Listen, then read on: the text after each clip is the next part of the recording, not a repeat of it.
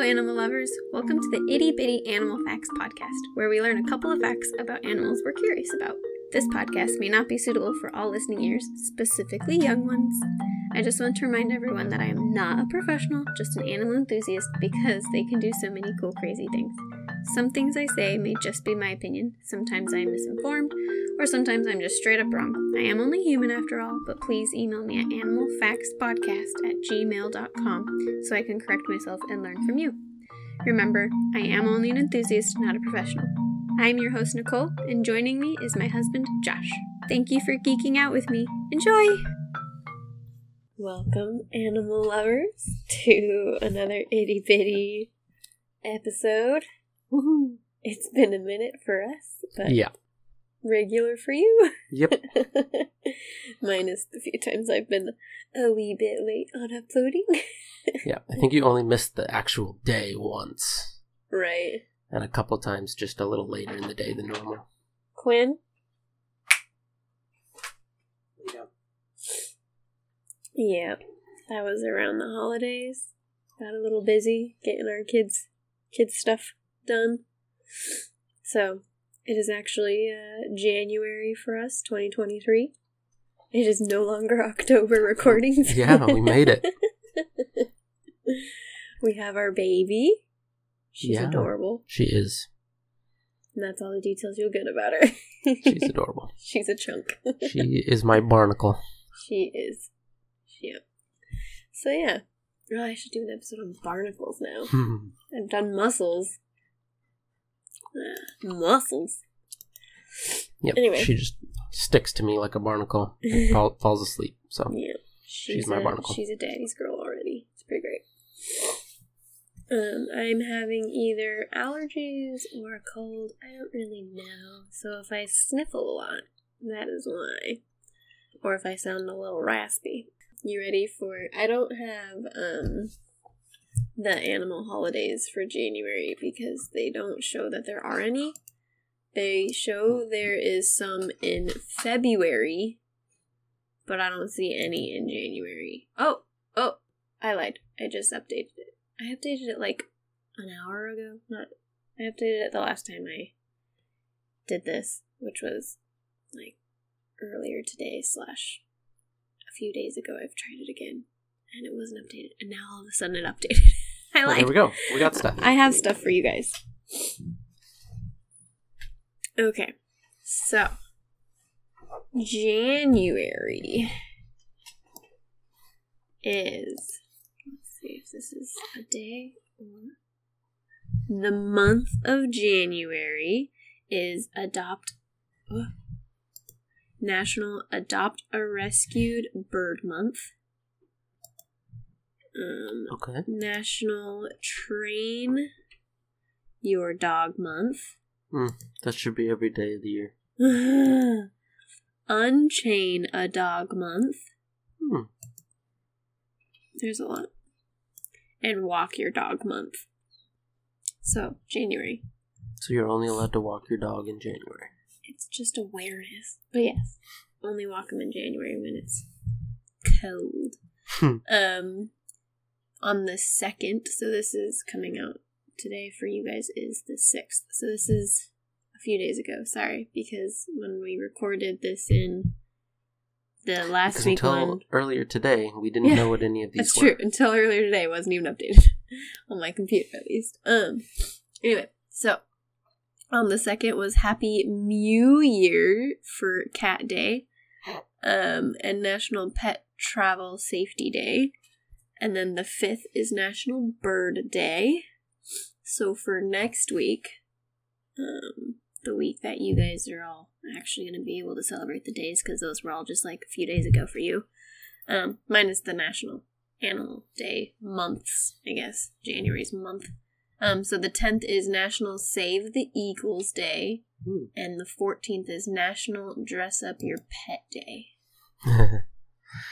if you dress up your pet, send us pictures. Yes, send us pictures. We want to see them. I will find a picture of Harley dressed up as Batman. Yeah. I have, I got her a Batman Yeah. dog costume one year. It's like six bucks at Goodwill. And I got it. Surprised it fit her. It was when she was still kind of skinny Ah. before she was fully grown. She Uh, was still kind of in her puppy phase. So she was tall, but she was like not super, super fluffy yet. She Right. hadn't quite hit her Malamute phase. She was still like her wolf phase. so, cool. yeah, I'll have to find those pictures and post them on our Instagram. But there are your animal days. So, moving on to uh, your uh, animal to learn about for this day. I'm ready. Today. It Teach is me. the pigeon. Ooh, I like pigeons. Pigeons are cool. They are cool. All right. So, some Kind of gross, but they're cool. a lot of birds are gross. That's true. a Birds lot in of general. animals are gross. I don't like birds. I like learning about them, but I don't like them being near me. Fair. I don't like them flying on me or I hmm don't like it. Yeah. Um. All right. So the pigeon, they can find their way back to the nest from thirteen hundred miles away. Yeah, that's why carrier pigeons are a thing. Mm-hmm. They make their nest and then they transport them somewhere else. You tie a note to them and then release them, and they find their way back to their nest. That's cool. That's how the carrier pigeons work. So you have to make sure their nest is where you need the note to go. Yeah. Yep. So that's why the So how people does it with carrier for- pigeons Oh. they have a bunch of nests all over places they need letters to go or things to go. And then they have them all organized at their place. Like, oh, these ones are gonna fly to this place. These ones are gonna fly here. These ones are gonna fly here. And then they I attach their wondering note how and carrier pigeons work. send them off. Yep that's cool. That's how it works. I always thought they were just really well trained, like, go find this person. Nope. Nope, they just find their way back to their nest. That's cool. Yeah. Is that the case for like if they their nest is a person? I don't know. Like um in certain movies they have like hawks that like know their person and they'll find their person. Right. I don't think pigeons do that. I Uh, think do it's, hawks do that? I don't know. You know what? That's a question for me to figure out, not you. Yep. Yep. Yes, it is. question. Pigeons. The birds can do this even. Oh, yes. So, because they can find their way back to their nest, right? They can do this even when they've been transported in isolation with no visual, olfactory, or magnetic clues, while scientists rotate their cage so they don't know what direction they're traveling in. So, that's pretty cool Yeah. they don't even have to like look for they don't have to see their way out Right. or like where they're not you know what i mean Mm-hmm. Mm-hmm. it's cool they can just be blinded and still find their way um at least they're when they're being taken away Yep. um how they do this is a mystery but people have been exploiting the pigeon's navigational skills since at least 3000 bc bce what's the difference between bc and bce or is it the exact same thing? I think it's the same thing. Cool. Um, when e is ancient era. ah, When Before common ancient- era. when ancient people would set caged pigeons free and follow them to nearby land. Um, Hmm. Their navigational skills also make pigeons great long distance messengers. Sports fans in ancient Greece are said to have used trained, pi- trained pigeons to carry the results of the ancient Olympics. They were used in both world wars. Um. One racing bird named Shar Share Ami. Um, am I? Share, I figured that one because it's, yeah. But Ami? Amy. A M I. Amy? Where is it from? What place is Um, it about to says it used it for the U.S. soldiers. Okay. Share is like, I know share. Right. Anyway, um, but that bird completed a mission that led to the rescue of 194 stranded U.S. soldiers on October 4th, 1918. Very cool. Yeah. The uh, one of the newer Call of Duty. I mean, it's probably a few years old now at this point. There was a, I believe it was a Call of Duty, um, game, and it was set in like World War Two, I think, maybe World War One. But there's a in the opening sequence of like the solo single player game of it.